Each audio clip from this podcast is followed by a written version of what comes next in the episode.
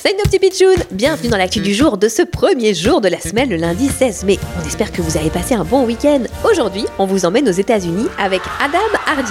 Adam est un chercheur de trésors et plus spécifiquement de diamants. Hello les petits pitchouns, comment ça va? How are you today? Qu'est-ce que vous faites, Adam? Well, comme tous les jours depuis dix ans, je suis venu au cratère de Diamond State Park pour chercher un diamant. Des diamants, des vrais?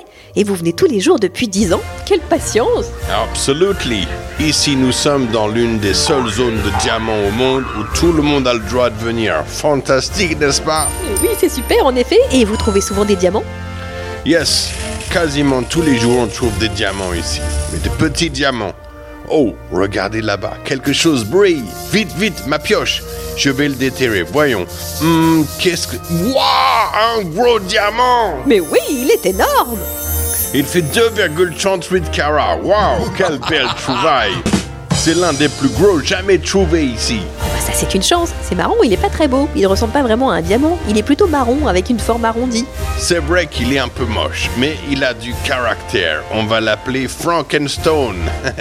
Ça veut dire Frankenstein et Stone, ça veut dire pierre chez nous en anglais. Frankenstone, le diamant géant. Ça, c'est une bonne idée, les pitchouns, non? On vous donne rendez-vous demain pour une nouvelle actu du jour. Bizarre, drôle, insolite. But, But always, always true. true, true, true, true, true.